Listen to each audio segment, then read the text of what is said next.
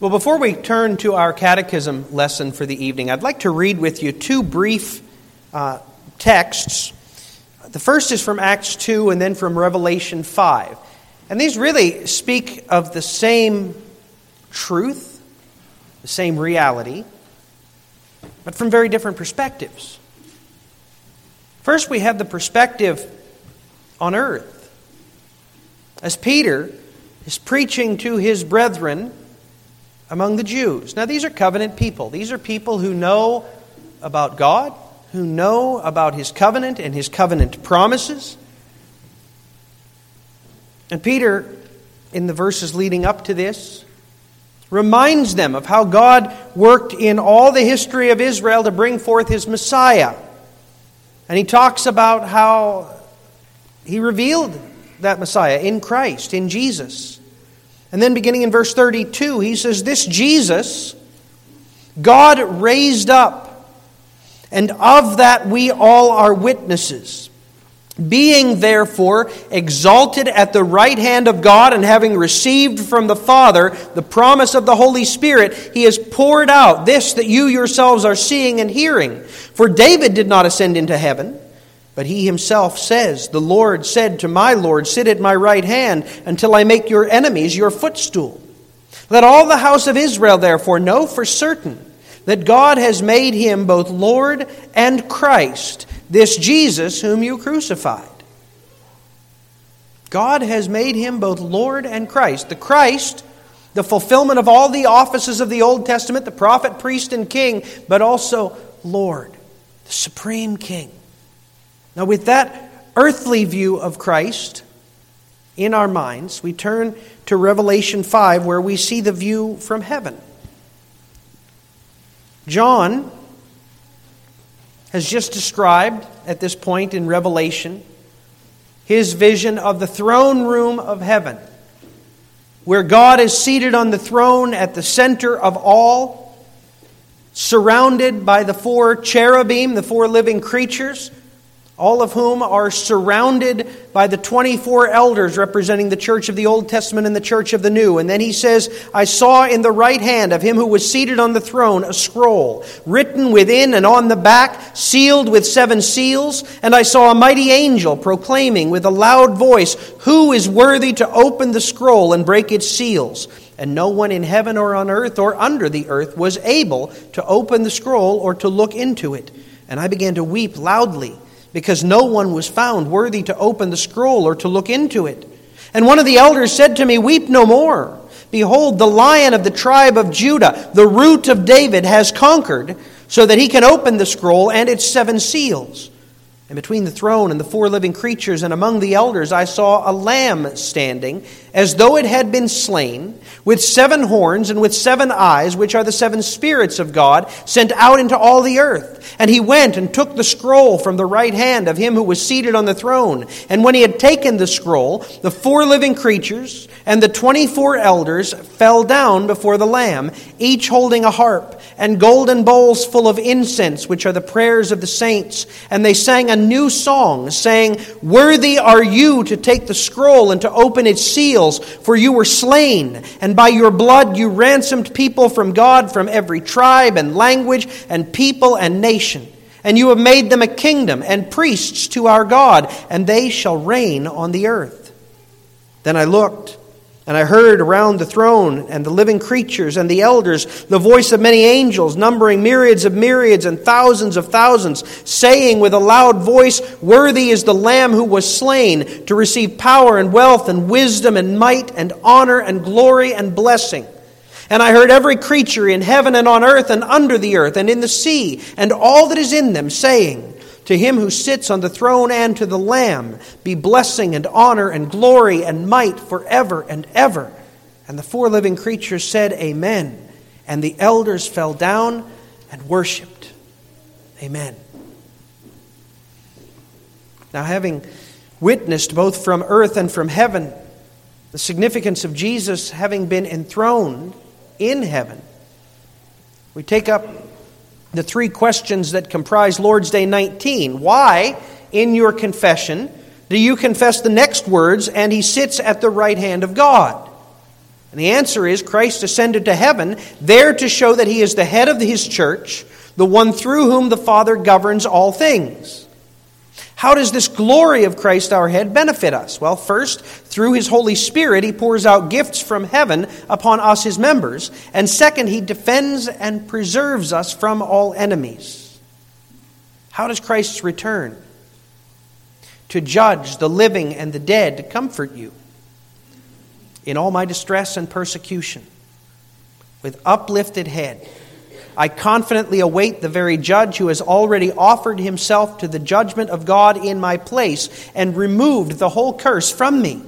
Christ will cast all his enemies and mine into everlasting condemnation, but he will take me and all his chosen ones to himself into the joy and the glory of heaven. Amen. Beloved disciples of our Lord Jesus Christ, a while back, a person from outside the church who I knew from a different context asked me if I would help him work through some questions he had about theological stuff. Sure, we can do that. He's a friend from college. And some of his questions were fairly straightforward, just simple questions of fact, questions of understanding the Bible. The others were a bit more challenging. One of those questions had to do with Jesus' nature. The question he asked was, Why is Jesus invisible? Humans can't be invisible, that's impossible. So, why is Jesus invisible? Why can't we see him? Well, the answer is that Jesus isn't invisible in his human nature because his humanity, his physical self, is like ours. It's just not here. He's enthroned at the right hand of God in heaven. That's where his physical body is. That's why we can't see it. Because his humanity is like our humanity, in his human nature, he can only be in one place at one time, and that place is in heaven. Of course, in his divinity, through the Holy Spirit, we're never apart from him. Right? But because his humanity is like, like ours, it's enthroned in heaven. He is enthroned in heaven. And that's the way it has to be. Because if Jesus wasn't like us, then he would be of no help to us. If he wasn't one of us, then he couldn't have stood in our place in dying on the cross. He couldn't have conquered death for us. He couldn't be interceding as our perfect high priest at God's right hand. But that almost requires a second question, and that is why does Jesus have to be in heaven? Why couldn't he just having conquered death, having paid the price for our sin, why couldn't he just stay here on earth? Why couldn't he circulate among the churches, spending a year or two among the churches of, of America, and then maybe spending a bit of time among the churches in Asia, and then, you know, popping over to Africa for a while? Why must he physically dwell in heaven rather than remaining among us on earth? I mean, it would seem to be helpful if he was here. Wouldn't that make it a lot easier for folks to believe in him? And, I mean, surely he could mediate among us when we had questions, when we had disagreements. He could simply say, You're right, you're wrong, here's why. Well, the answer, well, there's a lot of nuances to it, but the heart of it is really simple. Jesus had to ascend to heaven, had to be enthroned there as our king in order to impart the confidence that we need in his kingly authority. And that's what Lord's Day 19 seeks to show us. Christ's heavenly enthronement imparts confidence in his kingly authority. And as we consider how his heavenly enthronement imparts confidence to us of his kingly authority, we see first of all that his authority was entrusted to him for prospering the church. Understand that Jesus' ascension into heaven was hugely significant for confirming what he said about himself. After he arose from the grave, he gathered his disciples together to him on a mountain in Galilee, and he spoke to them about the calling of the church to make disciples of the people of the nations. And he described what that would look like, what that would involve. But first, he told them, All authority in heaven and on earth has been given to me. All authority has been given to Jesus, and we see that in the location of his throne. Every nation has some sort of king, some sort of sovereign power, usually located in some grand, glorious palace or place of ruling. We have the White House, right? But Jesus' throne is above them all. It's situated in heaven, above the reach of any human power. Visibly, Jesus was set over every king, every nation, every power, in every place. And that authority, that sovereignty, that power was given him in order to bless the church. Remember, when he announced that authority in Matthew 28, it was in the context of calling the disciples to spread his kingdom, to grow his church, to gather in his elect and make them his people. That work of discipleship, that work of completing the kingdom, would rest upon and would apply Jesus' kingly authority. And that's an important point. Jesus' authority was given to him by the Father for a reason. It was not given him just so that he could enjoy power over everyone or so that he could play favorites and give to this people uh, the things that they ask while withholding from these people. No, it's not for that at all. His authority was given to him to bless the church, the people whom God chose from before all time. It was, and it wasn't merely just to gather them, it was to gather them and equip them and transform them and prosper them. What we heard in our assurance of pardon this morning, the Father chose a people for himself, not just to save them from hell but to transform them so that they might bear the very image of Christ, so that they might be adopted as His beloved sons and daughters, so that they might know and love and serve and, and glorify Him throughout eternity. God created us to exercise dominion over the world as His office bearers, as prophets and priests and kings in His name. Sin ruined that. Jesus is restoring that. So he's not just saving us from hell, he's also transforming us so that we can live eternally with him in the renewed heaven and earth, exercising dominion in his name, doing what we were created to do. That's why. He had, to be ascend, he had to ascend to heaven so that he could demonstrate the authority he had been given for the sake of gathering and prospering his church. Because that would be a big job.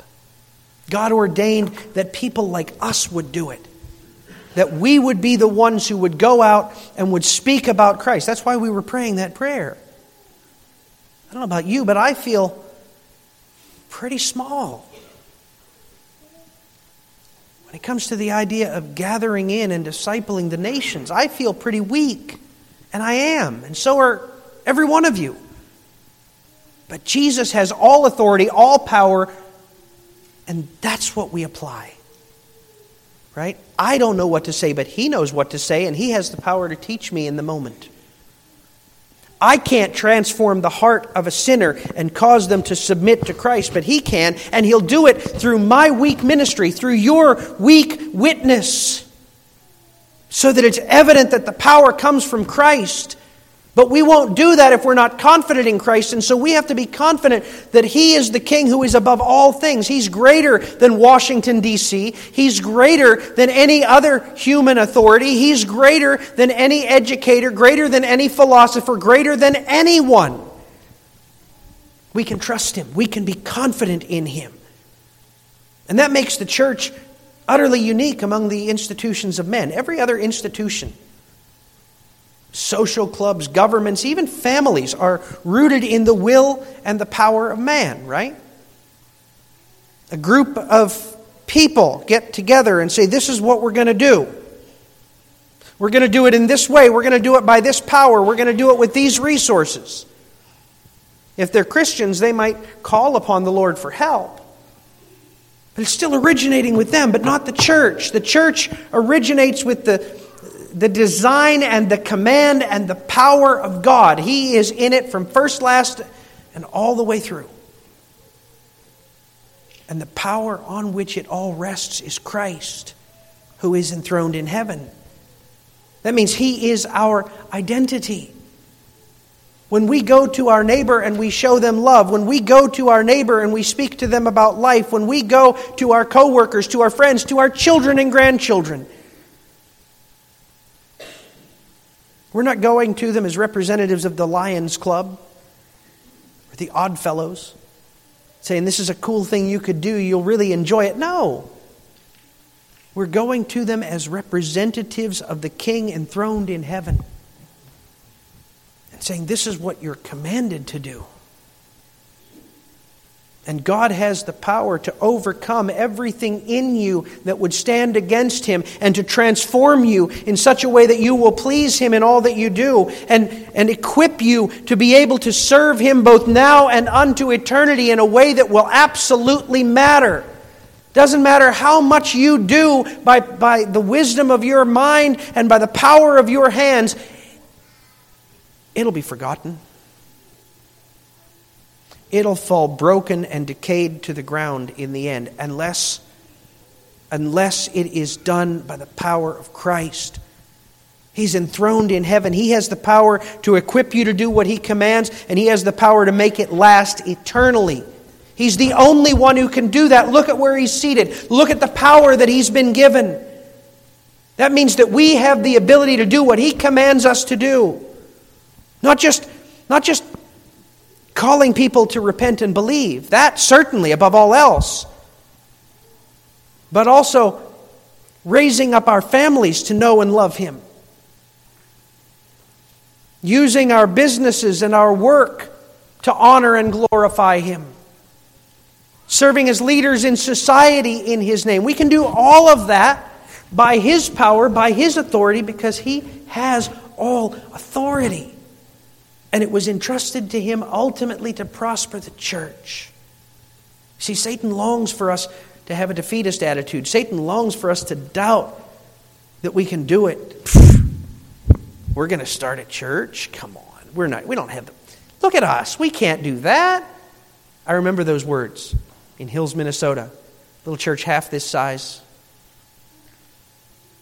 Asked by a small group to start a church in Sioux Falls where there was exactly one confessional church.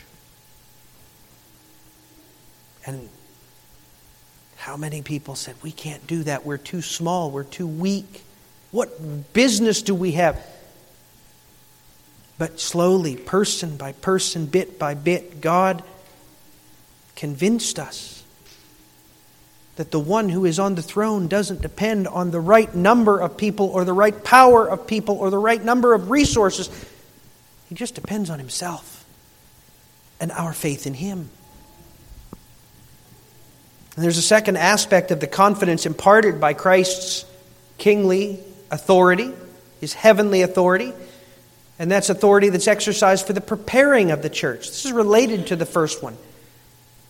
Not only was his authority entrusted for prospering the church, but is exercised in preparing the church. You see, as king, Jesus wants us to become kings. Recall the, the song of the elders that John heard the elders singing in heaven in Revelation 5. And you have made them to be a kingdom and priests to our God, and they shall reign on the earth. In redeeming us, Jesus intended for us to rule with him over all the creation. And that's not just something that starts after the day of judgment.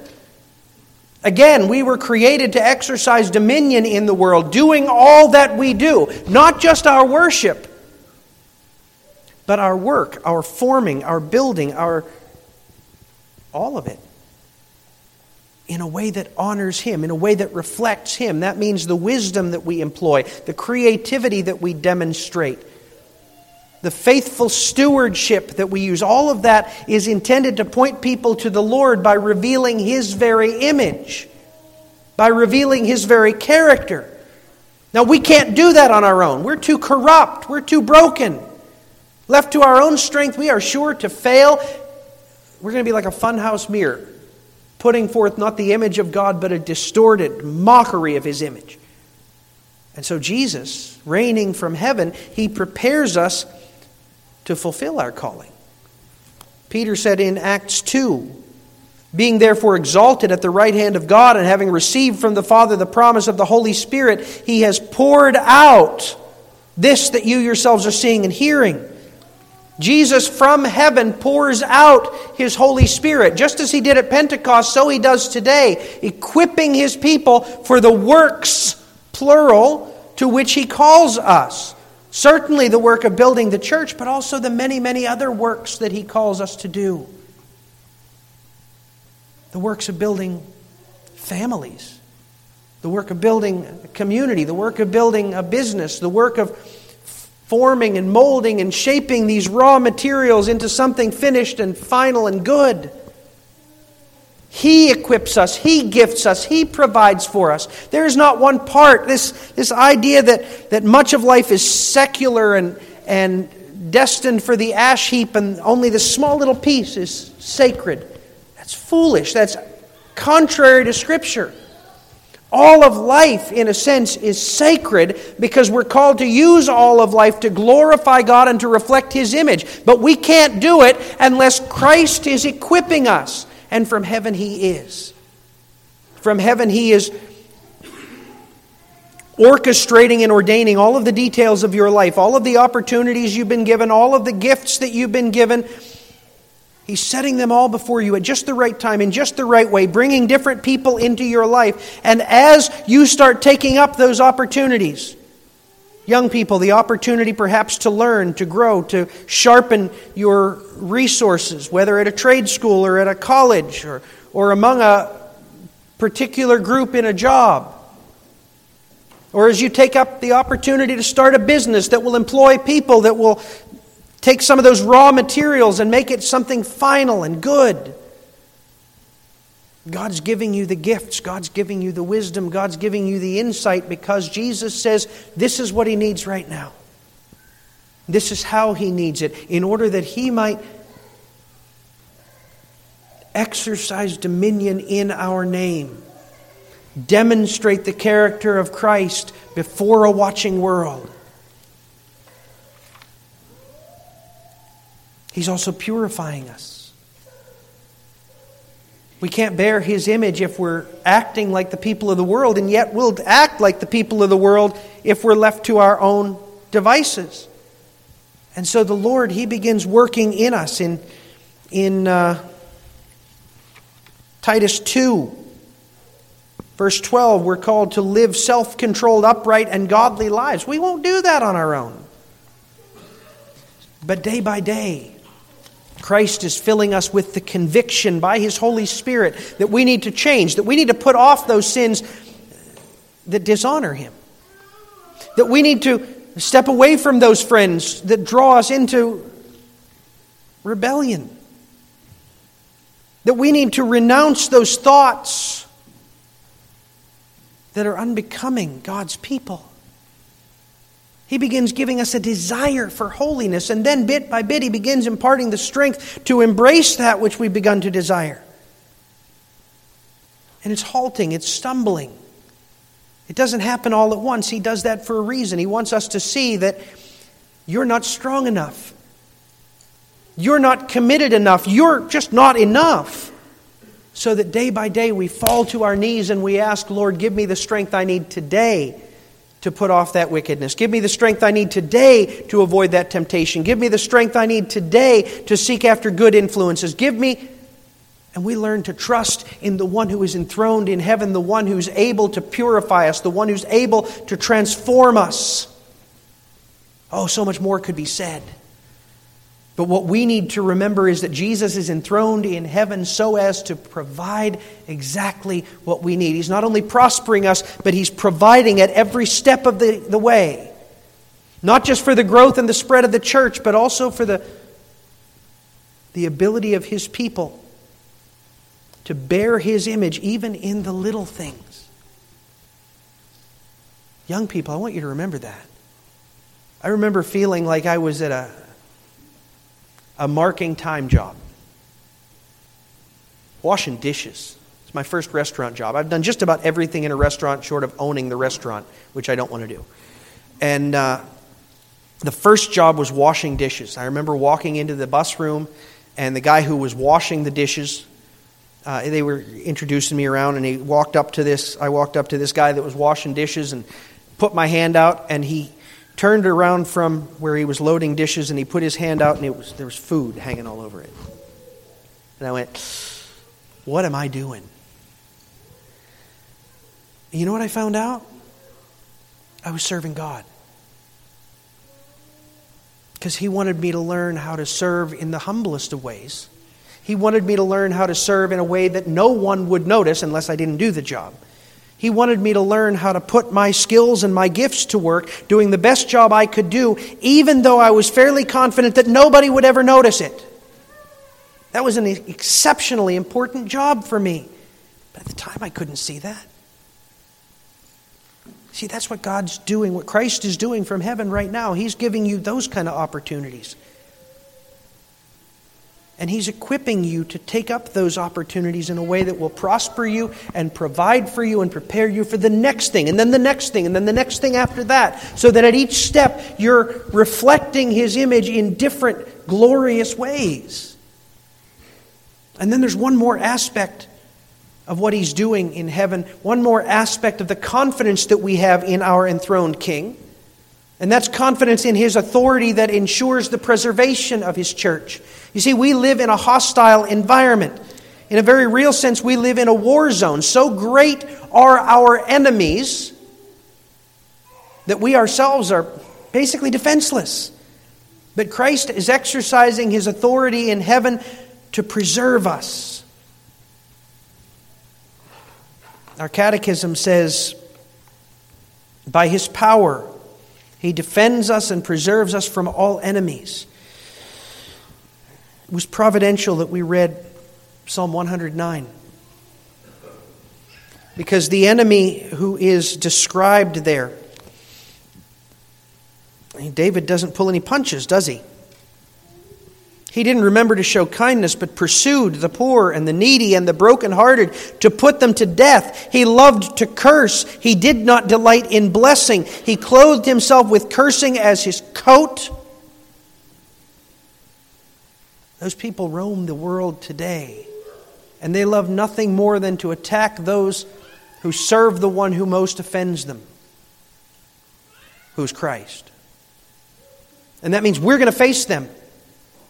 We're going to face the people who love to mock, the people who love to undermine, the people who love nothing more than to see those people who worship God, who, according to them, must think themselves so high and mighty, they love to see us fall. They love to see us embarrassed. But they're not even the worst of the enemies. Paul says in Ephesians 6, that we don't wrestle against flesh and blood, but against the rulers, the authorities, the cosmic powers over this present darkness, against the spiritual forces of evil in the heavenly places. In other words, Satan and his demons are hunting us. Your enemies are very real and very dangerous, but, but we have no need to fear them because our King is greater than all of them and he has vowed to pre- preserve us. He's the one who, according to Psalm 110, is seated at the right hand of God in heaven. And he has authority over every power that would afflict you, from ungodly leaders of the nation or the state to the dark powers of the spiritual realm that we can't see with our eyes. He's greater than all of them. He has them all in his sights. He won't allow even one of them to go beyond what he has ordained. Now, that doesn't mean that they won't sometimes hurt us. They will. Oh, they will. I think we're seeing that increasingly in our country. We're not seeing people put to death for their faith, but we're seeing them losing lawsuits and bankrupted out of their businesses. We're seeing laws that are very much intended to destroy. We, our Congress just passed and our president just signed into law a law that will that will not might, but will punish us for believing God's definition of marriage. Because it regards us as lawbreakers if we won't acknowledge homosexual unions, transgendered unions. And we're going to have to choose. Will we honor, for the sake of self preservation, that ungodly law, or will we honor God Himself? If we honor God, it's going to cost us. But we can honor God, we can follow Him knowing that Christ is on the throne in heaven. And He won't allow a single thing that won't ultimately be for our good. Now, it might cost us some things. It might cost us our tax exempt status as a church. It might cost some of us our businesses. It might cost me a fine or time in jail because I refuse to do a wedding or three. So what? Don't fear those, Jesus said, who can harm your body, but fear him who can cast both body and soul into hell. Jesus is seated at the right hand of the heavenly Father. He is victorious over all over all of our enemies. That means he can stop them in their tracks. He can reverse them in a moment. He can cause those who today are seeking to afflict us tomorrow to fall before him on their knees, begging forgiveness and repenting. Or he can allow them to take our very lives. But on the last day, it is of them that Psalm 109 will have spoken, because they will have shown themselves to be the enemies of Christ. Either way, we will be at Jesus' side. We will know the fullness of the victory He's already won for us. And on that day, we'll be able to look back, like I can on that first job at the restaurant. We'll be able to look back and say, This was all for our good. It was hard at the moment, but oh, how good He caused it to be. Do you see what confidence that gives you? We don't see the big picture right now. We don't see what all he's doing. We don't see the blueprints, but he does. And he's working out even all the little details, not just for our good, but for the good of every single person who belongs to him together. That's way beyond our pay grade. But praise the Lord, we have a king seated in heaven who's able to keep it all straight and orchestrate it all perfectly. Our calling is to trust Him. Our calling is to be confident that our King, who is enthroned over every man, woman, child, power, nation, or being, He's greater than anything that would afflict us, greater than anything that would slow us down. And so, looking to Him, trusting in Him, praying to Him continually, we move forward as a church and as individuals with what God has given us to do today. This is a good thing for us to remember at the start of the year. Because we don't know what this year will hold, but we know that He does. And that He's able to empower us to use it all for His glory. So keep your eyes upon the ascended King. Amen. Let's pray. Father, you have caused your Son. You have caused him to be both Christ and Lord, enthroned at your right hand and exalted over every power and nation of this world.